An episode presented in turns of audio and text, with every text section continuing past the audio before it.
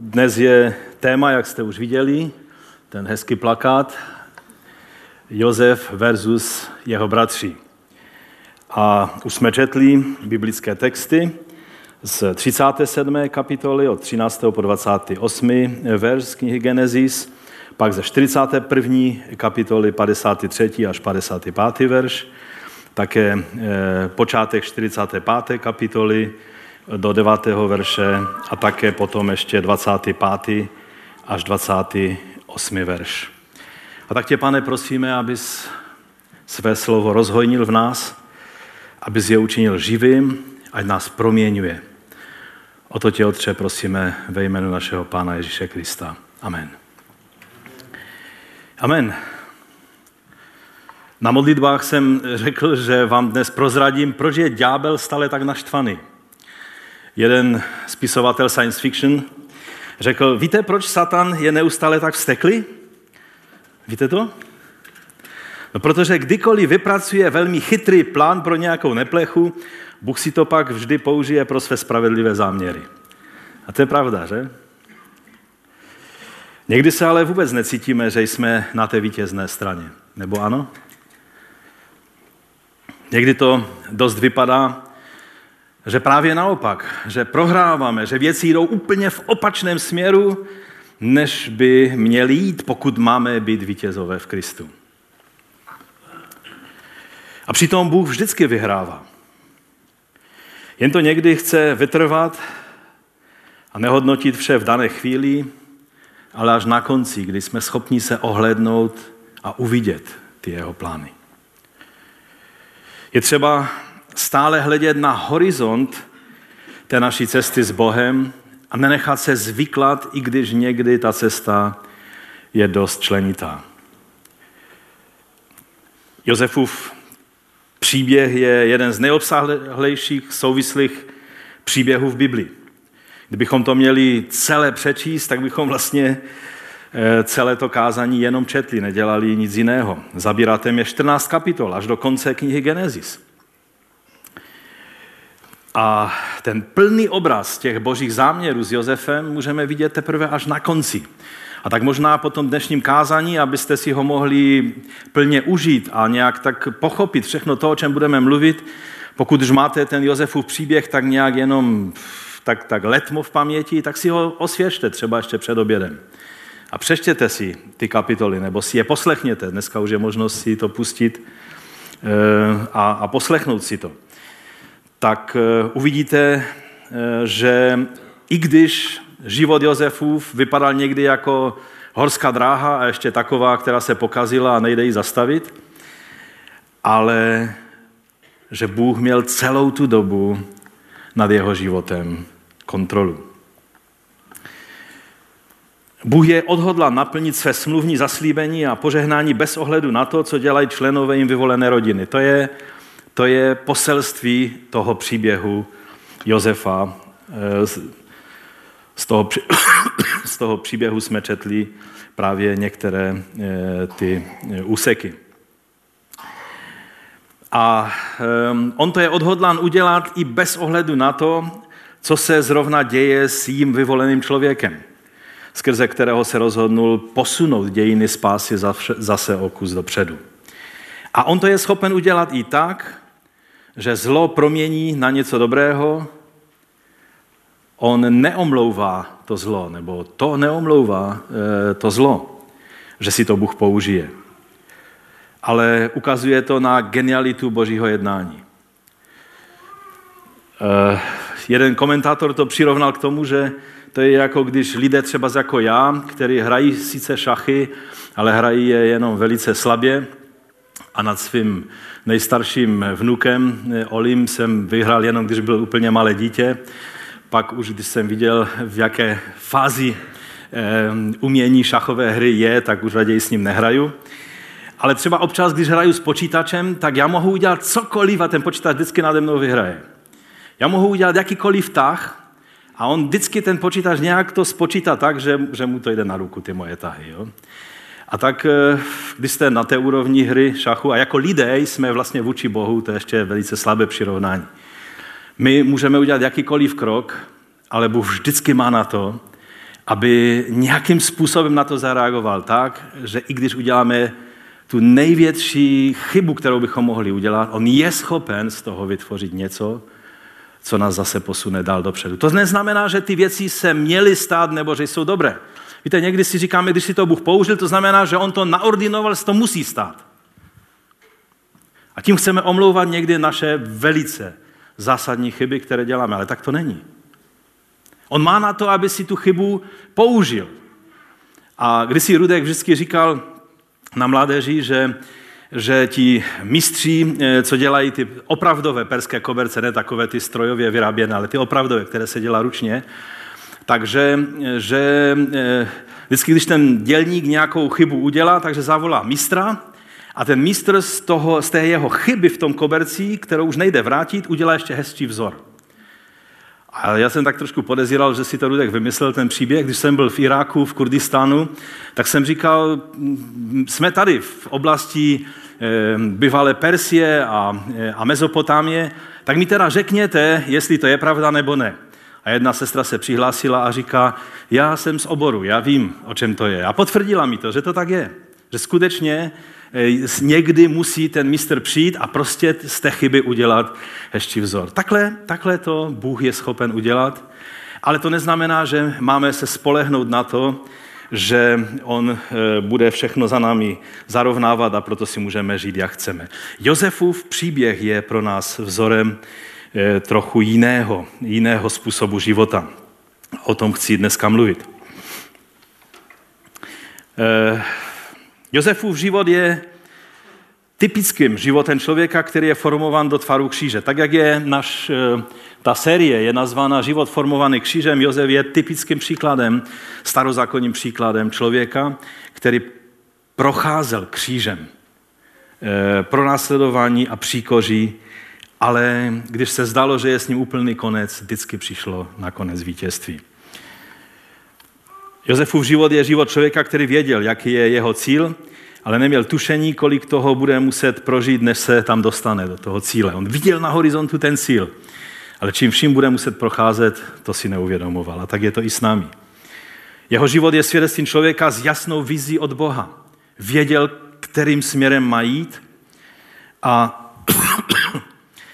ale vizí nemíním tady něco, co se dneska používá, že se sejde komise a vytváří vizi sboru nebo nějaké organizace. Já jsem byl za svůj život v mnoha radách a komisích a vím, kolik všelijakých takových dokumentů jsme vytvářeli a vytvořili. Ale ta vize, o které mluví písmo, tak je to vlastně pochopení směru Božího jednání v našem životě.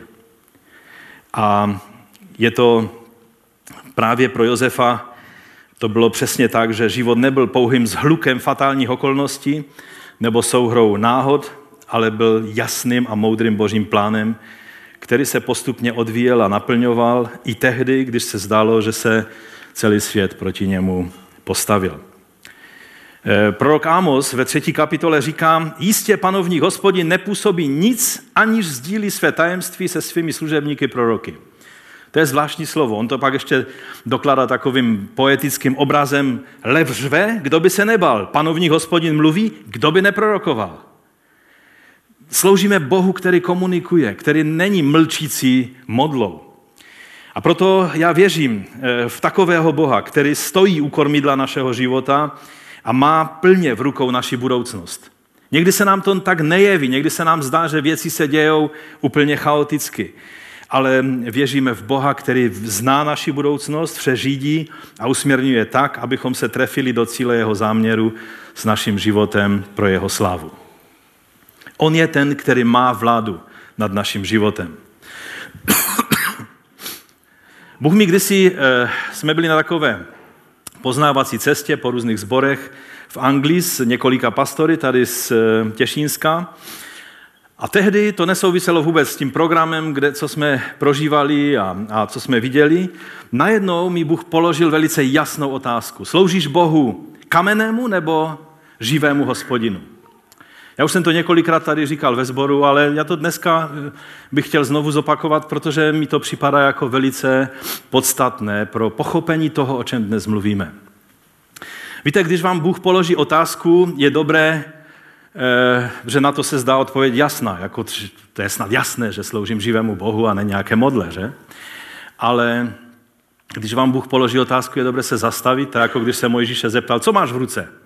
Mojžíši, jo? Tak je dobré začít přemýšlet a dovolit Bohu, aby nám ukázal. Tak jsem šel do písma a zjistil jsem, v čem jsou základní rozdíly mezi nějakou mrtvou modlou a mezi živým Bohem, kterému jsme přesvědčeni, že sloužíme.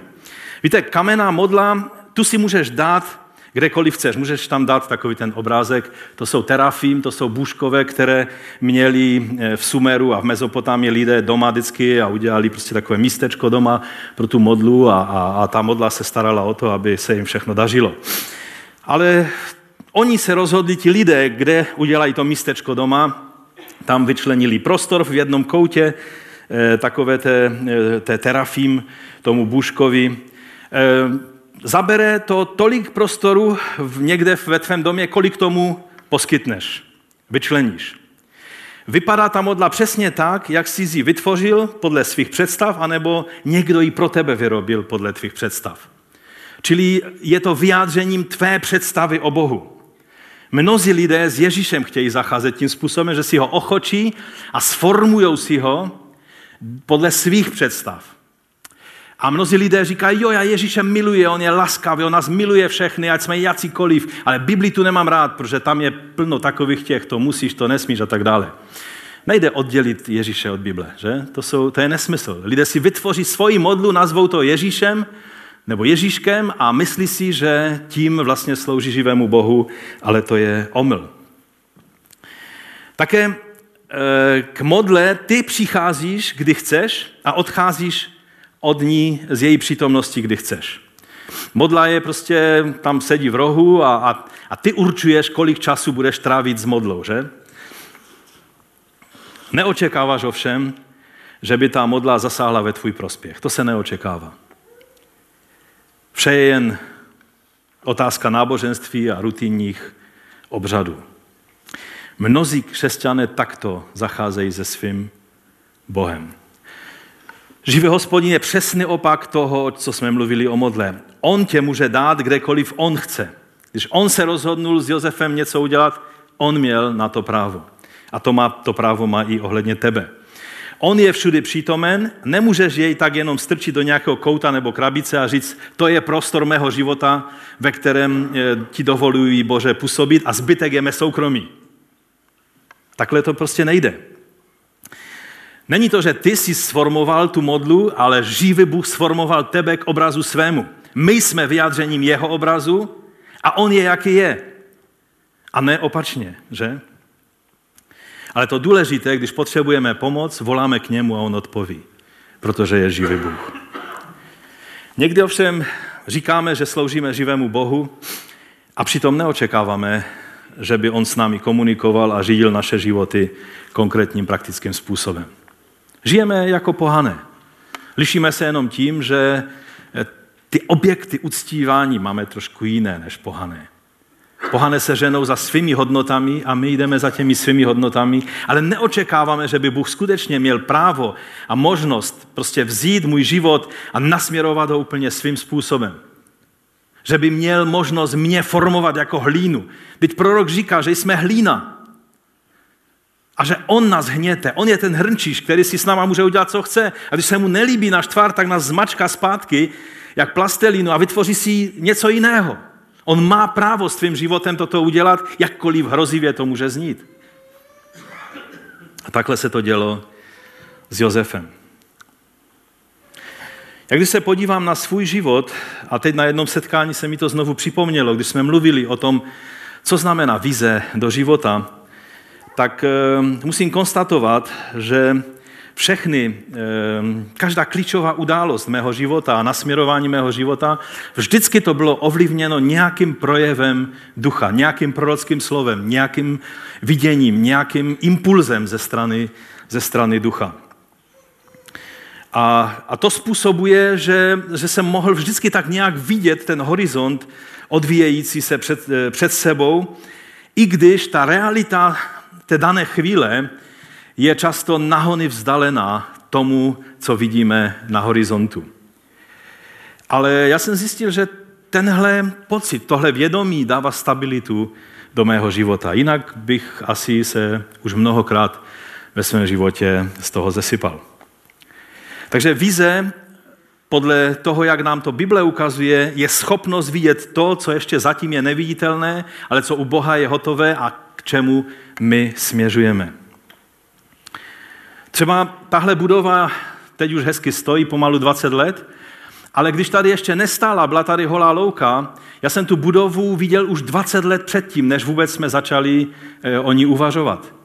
Viděl jsem to ve snu od Boha, kterou jako mladý kluk, který jsem měl, a teprve, až jsme začali se zabývat tohle budovou, tak se mi to všechno připomnělo a uvědomil jsem si, že to bylo v Božím plánu už dávno předtím. A proto jsme se mohli spolehnout, že to byl Boží nápad a ne náš nápad, a proto i jeho kapsu v uvozovkách jsme mohli připočíst k tomu, když jsme dávali peníze dohromady, abychom mohli začít stavět. A on byl věrný a díky Bohu, že nás v té situaci podržel. Takže pojďme k Josefovi. Můj první bod je, že když bylo Josefovi 17 let, Bůh mu ukázal horizont, ke kterému on směřuje. Uviděl, jaký je Boží plán pro jeho život a k tomu ještě za chvíli, to byly ty jeho sny. Často si Josefa lidé pamatujou, že to byl takový ten snílek. Ale já vám chci říct, že Josef byl hodně praktický člověk. To nebyl žádný snílek, který chodil. Ze začátku to sice tak vypadalo, že? Dostal od otce nádherné roucho a vůbec Josefův život začal doslova pohádkově. Jakob k němu cítil sentiment kvůli jeho matce Ráchel, kterou miloval. 3. verš 37. kapitoly říká, Izrael miloval Josefa více než všechny své ostatní syny, neboť ho splodil ve svém stáří. Dokonce mu udělal zdobenou suknici. K té suknici ještě za chvíli. Víte, možná i proto, že Josef zdědil po matce svou vnější atraktivnost, to je napsáno v 6. verši 39. kapitoly, už trošku jiné situaci, že Josef byl nápadně krásný, byl překrásný muž. O mužích se často neříká, že byli překrásní, že? Ale o Josefovi to je řečeno. Vlastně ta tradice u Židů je velice silná, jo? A tak přemýšleli o tom, jaký to byl člověk a jak krásná byla Ráchel. Dokonce Mohamed věnoval v Koránu celou jednu kapitolu Josefovi, což je zvláštní. A někde Mohamed řekl, že když Bůh rozdával krásu, tak půlku dal Josefovi a jeho matce a zbylou půlku dal zbytku lidí. To byl názor Mohameda na krásu Josefa, ale on přeháněl v mnoha věcech, takže a měl jenom tak vždycky, on věděl, že na nějakém kostele zvonil a nevěděl přesně na kterém, tak proto v Koránu a v hadisách máme spoustu příběhů biblických, které jsou překroucené a všelijak zmatečně napsané, ale tak už to je. Ovšem důležitější věc než jeho krása, i když možná si i na tom zakládal jako mladý kluk, protože mu bylo 17 let, v té době, kdy čteme o tom, když vzniknul ten konflikt mezi ním a jeho bratry, tak to důležité je, že Jakob tím, jak k němu měl vztah, tak se zdá, podle odborníků, třeba Fruchtenbaum to takhle tvrdí, a je odborník na knihu Genesis, že byl prvorozeným jeho milované manželky Ráchel, která u porodu pak Benjamína zemřela, že? A tudíž on ho preferoval jako svého prvorozeného syna. A to se právě projevilo tím, že mu Jakob dal bohatě vyšívanou suknici s dlouhými rukávy. A takovou nosili jen semiští hodnostáři. Tam máme obrázek, jestli to můžeš ukázat. Tak to je z některé egyptské malby. Právě je vidět, jak přicházejí lidé semité ze severu, ze Sýrie a z Kanánu a mají právě takováto roucha s dlouhými rukávy. Tam není napsáno, že to bylo barevné roucho, to je ze Septuaginty trošku takové nedorozumění, ale ta roucha se vyznačovala tím, že měla dlouhé rukávy, což byl luxus tehdy a nosili to jenom takoví významní lidé. A tím dal vlastně Jakob najevo, že Josefa prostě označuje jako svého hlavního dědice, jako nositele prvorozenství. A bylo to vlastně s tím prvorozenstvím, to bylo v té celé rodině takové, bylo 12 synů, že? Ale bylo to problematické, protože Ruben, o něm čteme jen takovou poznámku, že jednou se vyspal s otcovou konkubinou Bilhou. Jo? A že Jakob se o tom dozvěděl a zranilo to Jakoba. Čili on Rubena tím pádem nebral, pro ten jeho hřích, tak ho nebral jako člověka, který by měl být nositelem toho prvorozeneckého práva. Šimeon a Levi udělali strašnou věc obyvateli Šekemu. Nemáme čas se tím zabývat, ale když to čteme, tak vždycky si říkám, Bože, jak jsi to mohl snést jen tak. Protože zdá se, že Jakob se rozhněval kvůli tomu, co oni udělali, protože oni vlastně vylákali obyvatele města Šekemu. Samozřejmě začalo to s násilněním jejich sestry. Tam ty příběhy jsou úplně šilené, když je budete číst. Ale oni pak je přemluvili, že oni se dají všichni obřezat na jejich pokyn, že se stanou jedna velká hezká rodina. No a pak přišel Simeon a Levi a všechny je povraždili. Strašný příběh. No a tak ani ti dva nepřicházeli v úvahu. No a tak Juda tak trošku počítal, že on bude ten, který bude tím hlavním a také, že byl. Ale najednou Jakob začal prosazovat Josefa jako prvorozeného Ráchel a proto Juda možná byl tak rychlý k tomu ho poslat do Egypta, aby Josef byl odstraněn z cesty, aby už mu nikdo nestal v cestě, když on bude ten hlavní. Takové vztahy byly v té rodině.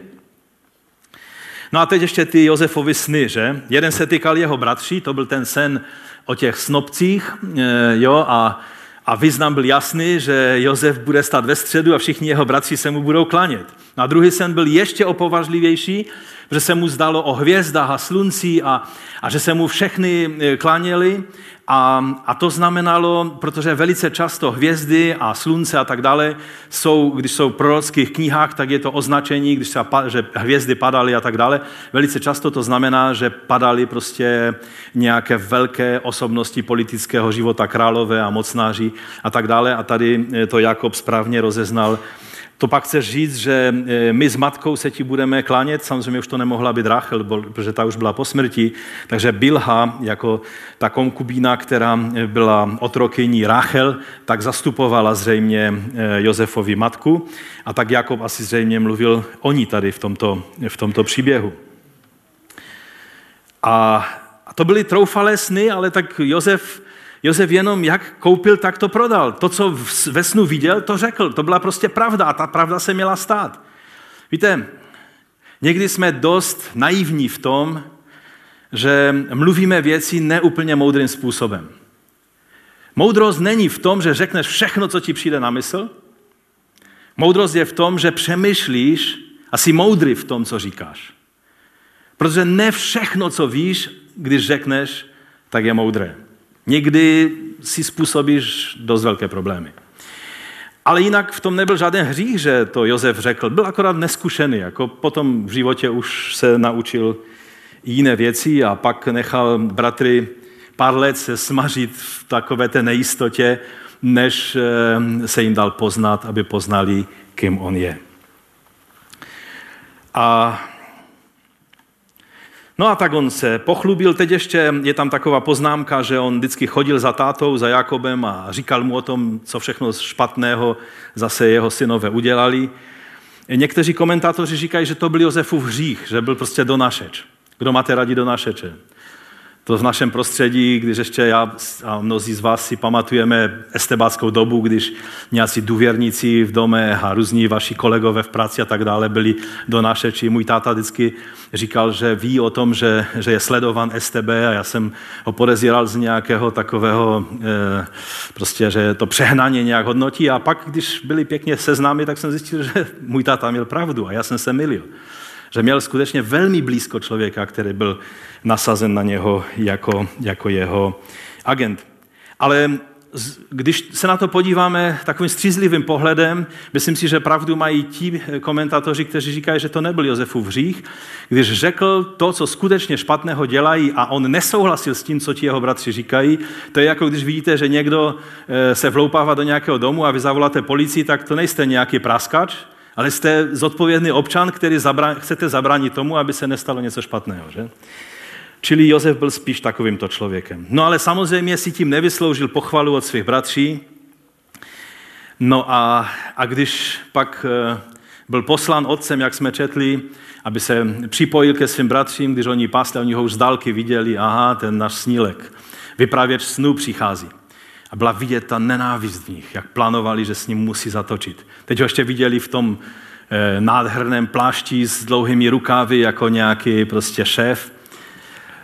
A všechno se v nich zepřelo. A plánovali ho zabít, zlikvidovat, prostě odstranit z cesty. No a přišla ta chvíle, kdy se v životě Josefa ta pohádková situace změnila v absolutní horor. Všechno se najednou otočilo proti Josefovi. Přišla tmavá studna, ale to byl jenom začátek. A tak můj druhý bod je, že Josef byl schopen hledět dál, než byla ta tmavá studna. Nevím, jak byste vy se cítili, když by najednou vaši vlastní bratři hodili do jámy, přikryli víkem, posadili se a svačili by. To tam tak nějak je napsáno v tom příběhu, jo? Že si snědli nějakou svačinu a slyšeli byste, jak se vám posmívají. No uvidíme, co teď z těch jeho snů bude v té jámě. Ha, ha, ha. To samozřejmě pro ně bylo k smíchu, ale Josef, když byl dotlučený tam dole v té tmě, tak to k smíchu určitě nebylo. Ještě on byl takový mamánek, že? Takže to byla první tvrdá věc v jeho životě, to nebylo nic příjemného. Najednou začala pro Josefa tvrdá realita. To je jako když se mi ředitel střední školy zasmal.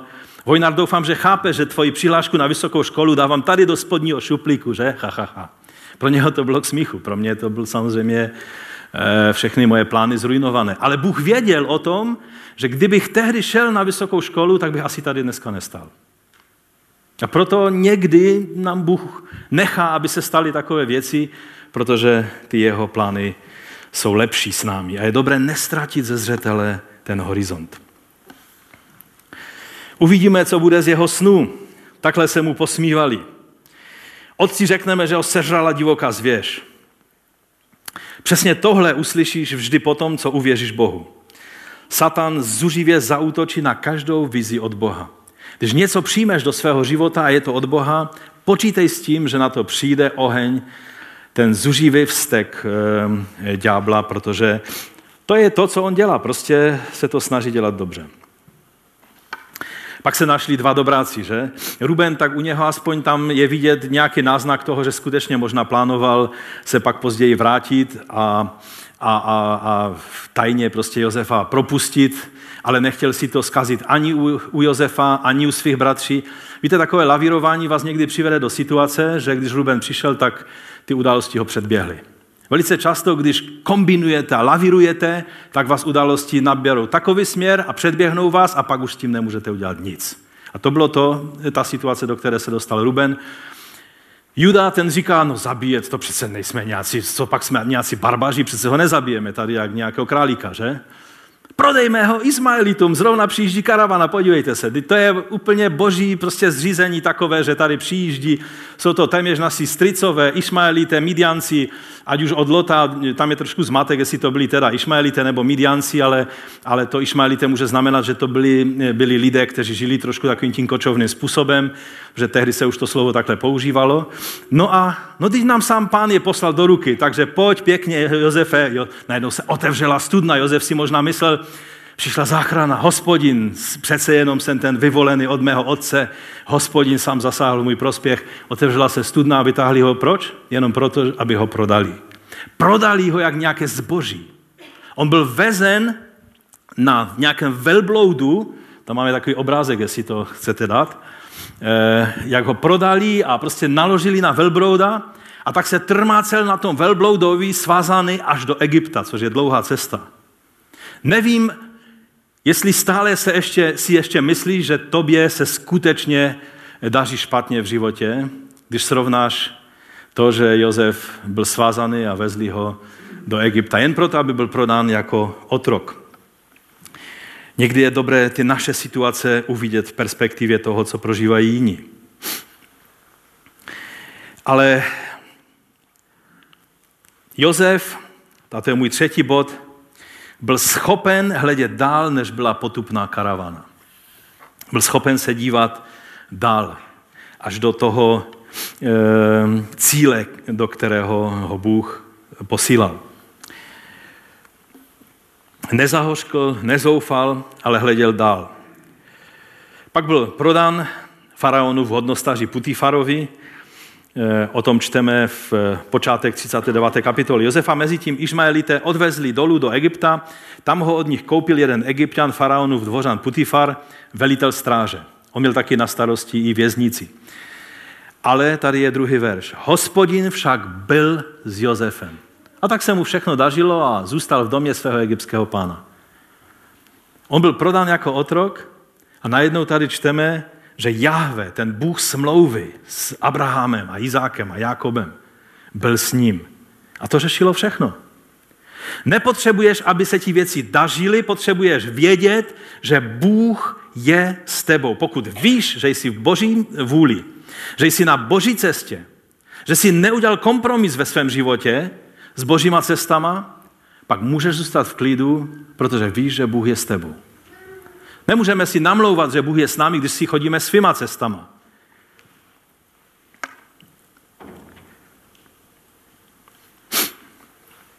A o Josefovi to je velice často v takových právě klíčových momentech zdůrazněno, že s ním byl Hospodin, Bůh smlouvy, Jahve. Byl s ním, bděl nad Josefem, aby došel až do cíle. To byla jeho jistota. Za čtvrté, Josef hleděl dál, než byla krátkodobá rozkoš s hříšnou ženou. Když byl u Putifara, tak se mu zase začalo dařit. On byl jak oliva, vždycky vylezl, kam jste ho dali, tak vždycky vyplaval nahoru. A my čteme 6. verš té 39. kapitoly. A tak nechal všechen svůj majetek v Josefově správě, Putifar. Jo? Tak se mu jevil jako skutečně velice prakticky uvažující mladý muž. Když měl doma jeho, nestaral se o nic než o své jídlo. Jenom se posadil ke stolu a najedl se. To byla jediná jeho starost. Všechno ostatní nechal na Josefovi. A už jsme si řekli, že Josef byl velmi atraktivní mladý muž a osud se začal na něj znovu usmívat. Bůh mu žehnal a to je moment, ve kterém mnozí lidé udělají osudovou chybu. Najednou mají vítr v plachtách, najednou se jim daří, najednou se zdá, že všechno, že jim Bůh dává speciální požehnání a milost. A v té chvíli, a chci vám říct, že vím, o čem mluvím, jsem ve službě už dost dlouho na to, abych viděl mnohé bratry a sestry, kteří v takové chvíli, kdy se zdálo, že po těch útrapách najednou je tady nádherná rovinka, kdy se můžeme rozjet, takže přesně padli do takové sítě, do takové pasti, do které málem padnul nebo měl padnout podle ďábelského plánu i Josef. Mnozí lidé udělají v tom momentě chybu, Josef tu chybu neudělal. Víte, ta manželka Putifarova se v něm zhlédla a když Putifar nebyl doma, tak si řekla, já ho prostě dostanu. A snažila se, tam není napsáno, že to bylo jenom jednorázové, nějaké party a ona se rozjela příliš, toho vypila nebo něco. Ne. Tam je napsáno, že den co den, to je, myslím, 10. verš 39. kapitoly, a i když Josefa přemlouvala den za dnem, aby si k ní lehl a pobyl s ní, neposlechl ji.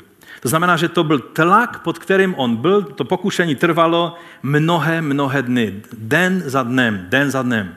Vítězství není to, že obstojíš v jedné situaci, vítězství je, že obstojíš pod tlakem, i když by trval ten tlak den za dnem. To je vítězství. Kdo vytrvá až do konce, bude spasen. Teď bych chtěl mluvit k mladým lidem tady, ale nejenom k mladým. Zkuste se přitom, když přichází pokušení, podívat dál, než je tak okamžitá situace, která se zdá být velice lákavá. I když tě ta situace přitahuje jak magnet. Zkus si uvědomit následky. Zničenou službu. Zničenou potenciální rodinu. Bolest srdci svého budoucího manžela nebo manželky.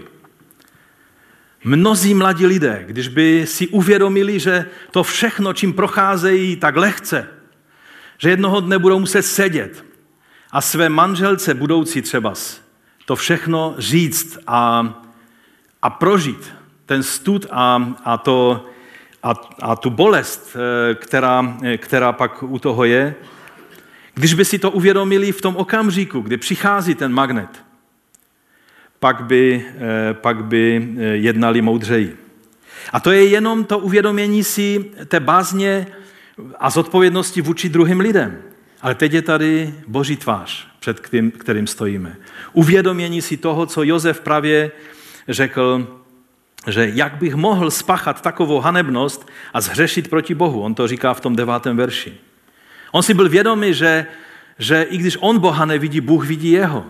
A že tu věc spáchat nemůže, protože nechce způsobit bolest, nechce zarmoutit Ducha Svatého. Jsou situace, ve kterých máme neohroženě bojovat a stát pevně na místě. Jsou však i situace, kdy to nejodvážnější a nejmoudřejší, co můžeš udělat, je utéct. Pavel nám to radí v 1. Korinským 6. kapitole 18. verš.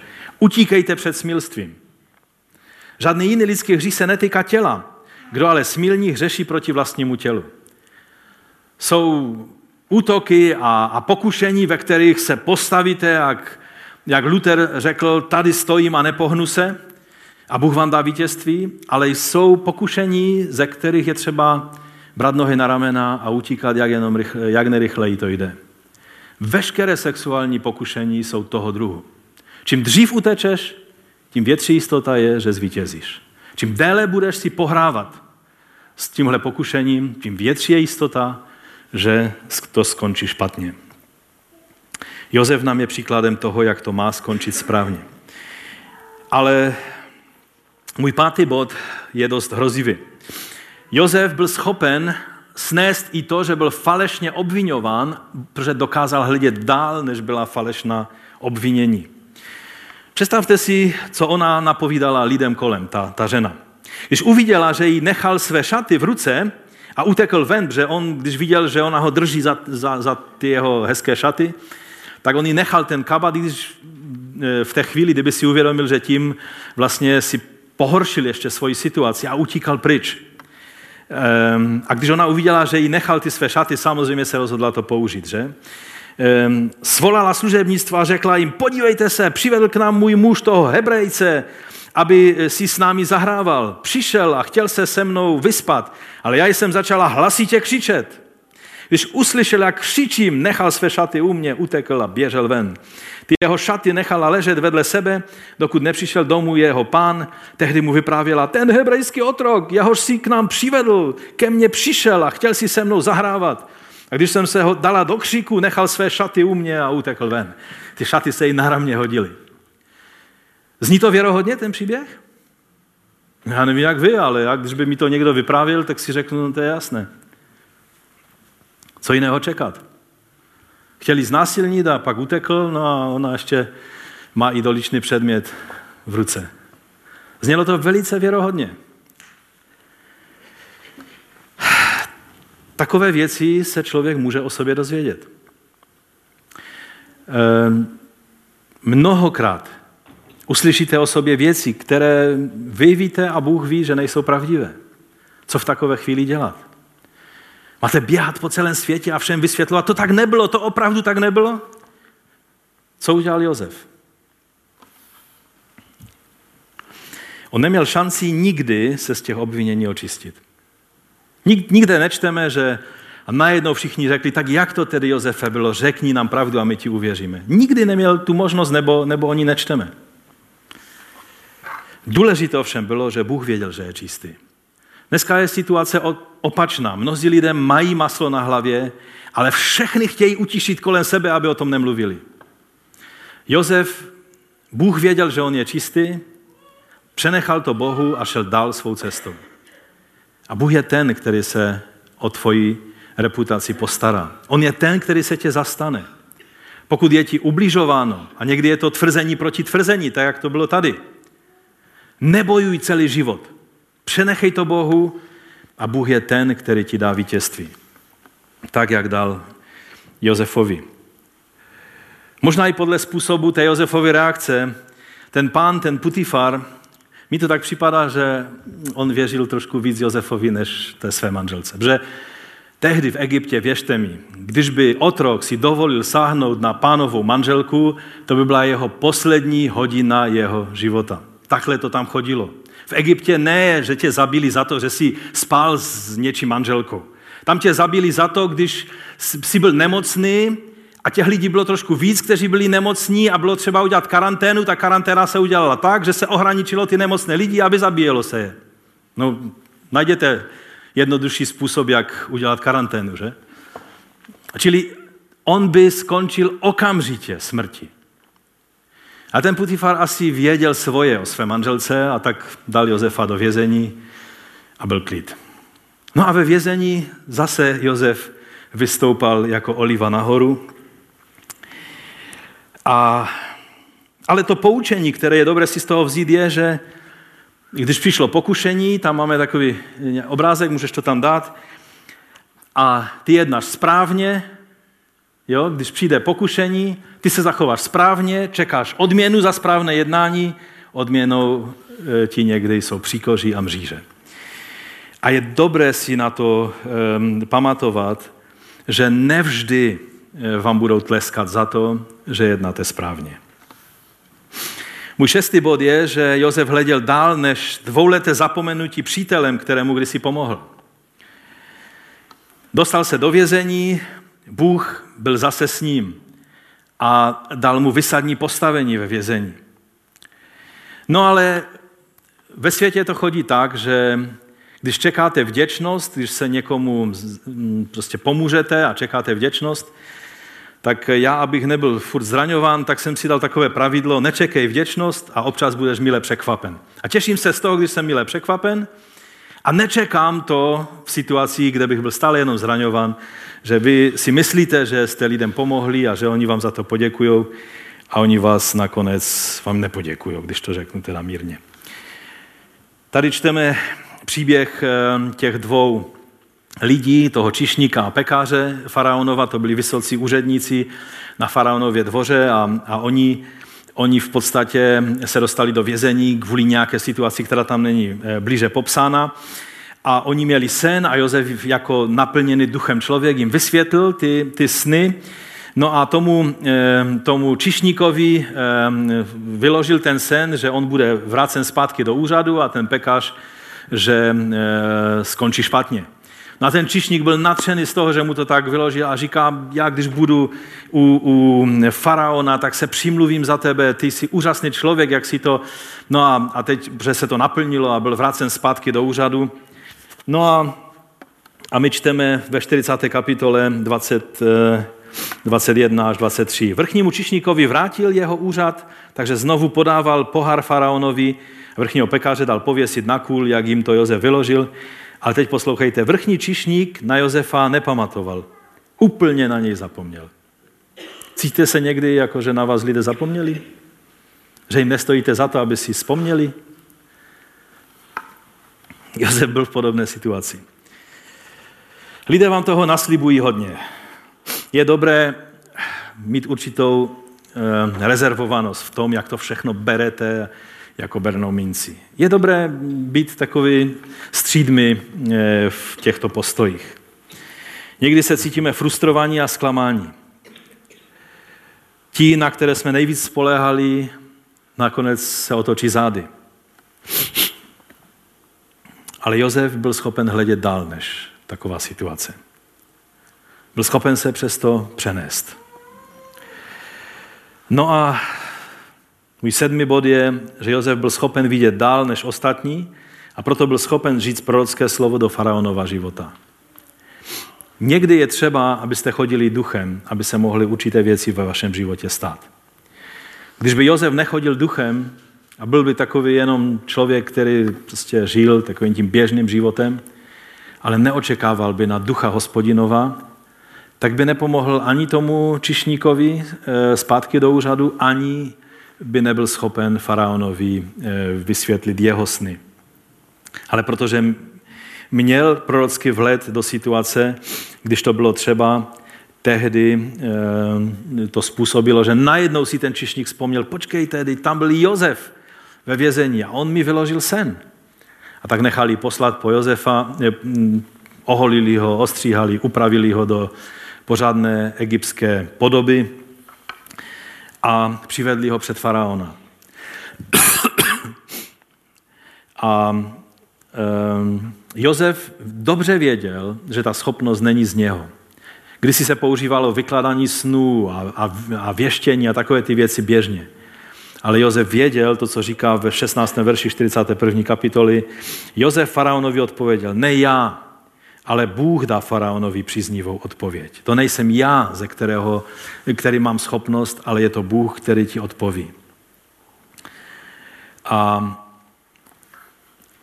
to způsobilo, že faraon řekl, no, kdo jiný než Josef je schopen se o tu situaci postarat. Byl tam ten sen o těch kravách, byl tam ten sen o tom obilí a vyšlo z toho, že nejdříve bude 7 let hojnosti a pak bude 7 let velice chudých a že ty chudá léta budou předčím v mnohem ta hojná léta a proto je třeba velice moudře udělat zásoby. A farao řekl, koho jiného budeme hledat. Josef je ten správný člověk, který tomu všemu bude velit. A učinil ho pánem nad celým Egyptem vyjma jeho trůnu. A Josef ty tituly, které dostal od faraona, tak potom před bratřími vyjmenovával v 45. kapitole v 8. verši.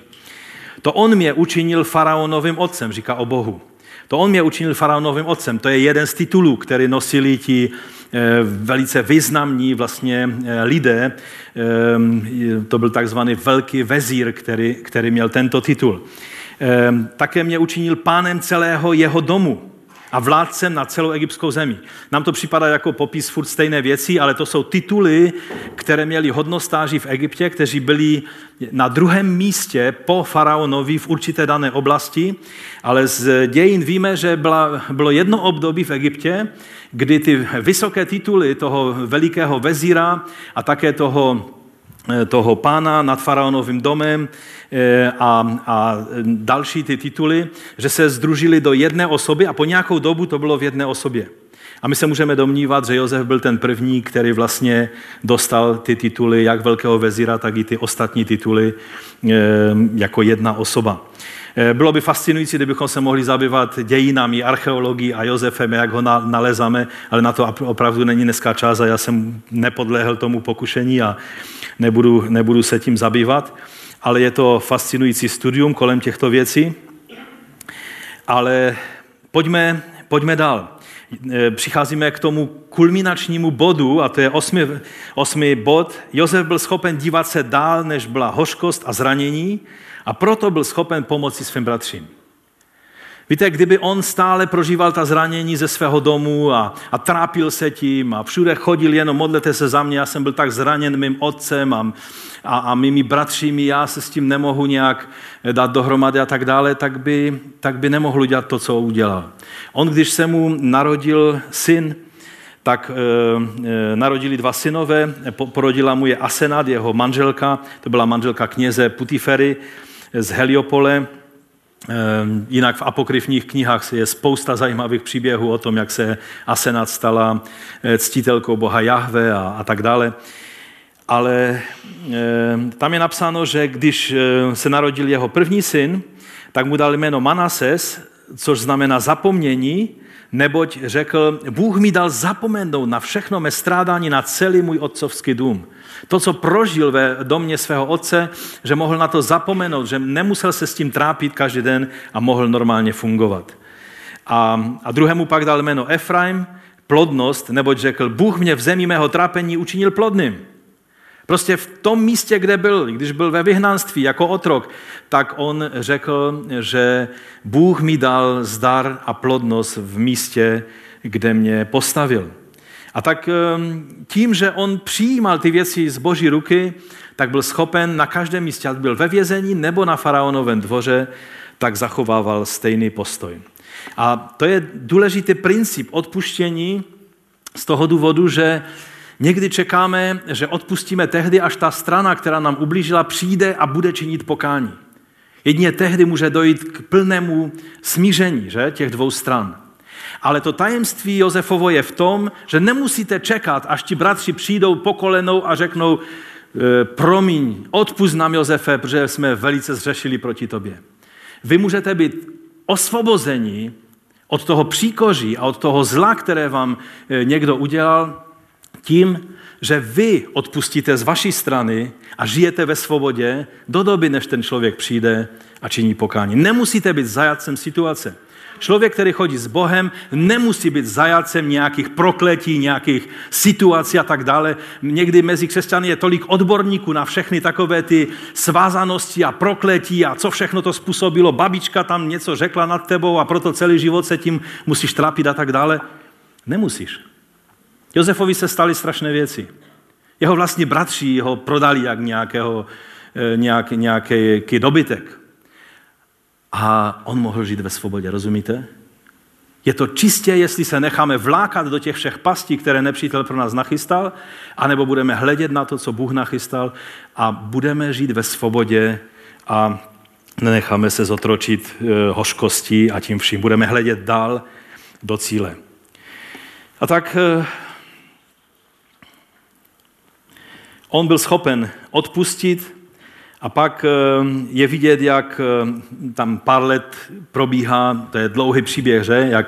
Jak tam probíhaly ty návštěvy těch bratří a nakonec on chtěl dostat i Benjamína, aby přijel, a pak je dostal do podobné situace, jako byli předtím, že najednou jediné, co mohli udělat, je, že nechají Benjamína, ať si tu domnělou krádež toho kalichu, to si musíte přečíst ten příběh, když ho neznáte, ať to na něho dopadne, a oni, že si umyjou ruce a odjedou zpátky. A do té situace je Josef dostal, aby uviděl, jestli už proběhla nějaká změna u nich. A najednou oni jeden přes druhého začínají se vyjadřovat tu lítost, že nemůžou otce nechat v této situaci. A pak přichází Juda a říká: prosím, pane můj, ať tu mohu zůstat jako tvůj otrok místo toho chlapce. A Josef si říká, to je ten Juda.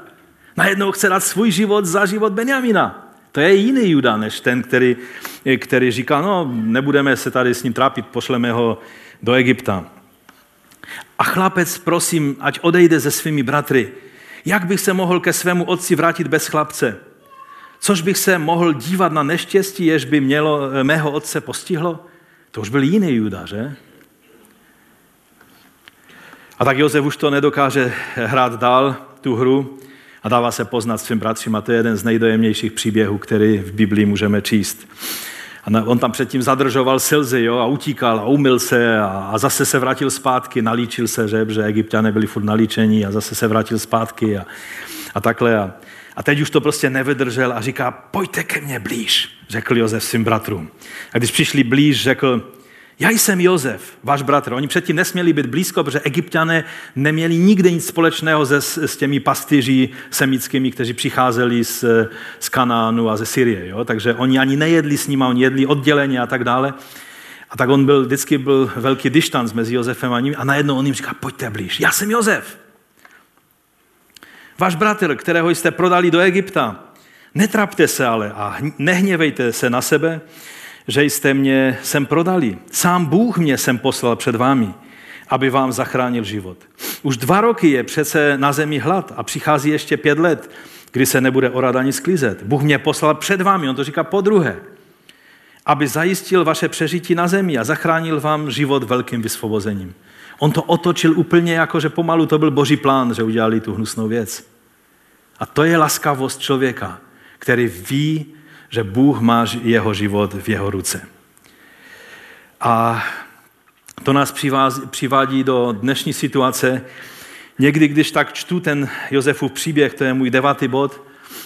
Dneska můžete říct lidem, že pastor měl 9 bodů, teda 10, protože ještě bude závěrečný bod v kázání.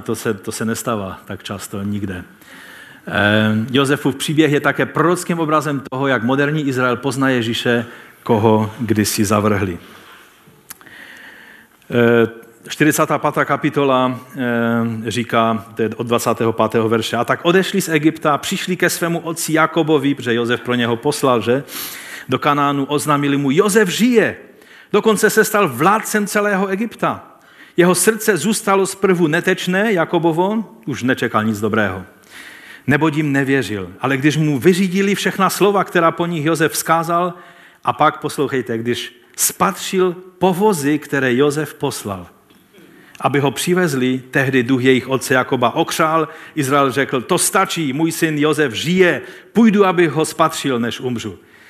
To je nádherný obraz toho, jak víte, jedna generace Židů kdysi taky podobným způsobem, jak Josef a jeho vlastní bratři prodali do Egyptu, tak také vlastně s Ježíšem se stala podobná věc, že ho vydali Římanům a Římané Ježíše zabili. A mnohé generace od té doby Izraelců je ani nenapadlo, že Josef, ten Josef, kterého kdysi vydali do rukou pohanu, že žije a že vládne celému světu. On je spasitelem světa. Tak jak Josef byl Safnat Pineach, což znamená mnohé věcí, ale jeden z těch významů je, v tom egyptském významu je, že je zachránce světa, tak Ježíš je zachránce, spasitelem světa. A ten dnešní Jakob, dnešní Izraelci, přijde den, kdy oni uvidí ty vozy Josefovi a když si uvědomí, kdo to je, a že vlastně celou dobu Josef byl naživu a je spasitelem, je záchrancem, i když vypadá tak pohansky. Víte, Josef musel vypadat hodně hrozně, když měl všechny ty egyptské líčení a vlasy a oblečení. Já tam mám pár obrázků, ale už se tím nebudeme zabývat. Vypadal hodně pohansky. Pro Židy křesťanství vypadá někdy hodně pohansky. Ale najednou oni se začnou dozvídat, když je to Ješua. Vždyť je to náš Mesiáš. Vždyť je to král na trůně Davidově. A začnou naříkat, protože uvidí toho, koho probodli. A to bude okamžik, na který já se strašně těším. Pavel říká, že když jejich od dětí bylo požehnáním pro pohany, že pohany mohli vstoupit a stát se účastí toho nádherného díla. Tak jako Egypťané jedli požehnání Josefovo dřív, než ještě Izrael, že? Ale pak přišel okamžik, kdy Jakob, starý Jakob, který už nic dobrého nečekal, mnozí Židé vám řeknou, dejte nám pokoj s tím vyvolením. Vy nám říkáte, že jsme vyvolený národ, dejte mi pokoj. Co nám to vyvolení přineslo? Jenom bolest a útrapy. Ale přijde den, kdy najednou, a já nevím, co přesně znamenají ty vozy, jestli to mají uvidět na nás, že my budeme těmi, kteří jim ukážeme živého Krista, že oni si na nás poznají to, co říká Pavel, že je máme přivést k žárlivosti. Tím, jak my nasledujeme jejich Mesiáše a jejich Boha, tak oni najednou si uvědomí, Josef je naživu, Ješua je naživu.